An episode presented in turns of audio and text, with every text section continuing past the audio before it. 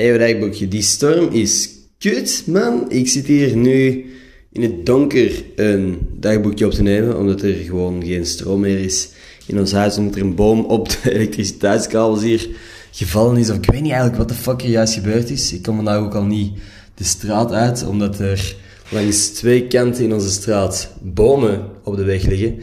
Ik had plannen om naar een uh, optreden te gaan van uh, Loïc, die fucking getalenteerd is. Uh, is dus niet gelukt om daar te raken.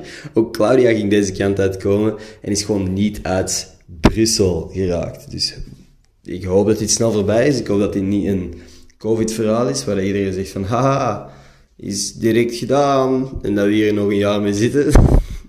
dat pakt dat niet. Uh, wow. Fuck man, straks heb ik dit into existence gesproken. Pakt van niet. Ik hoop dat iedereen veilig is. Uh, hope you safe. Ik ga... Ik heb me eigenlijk ook wel geamuseerd gewoon vandaag niks te doen ook.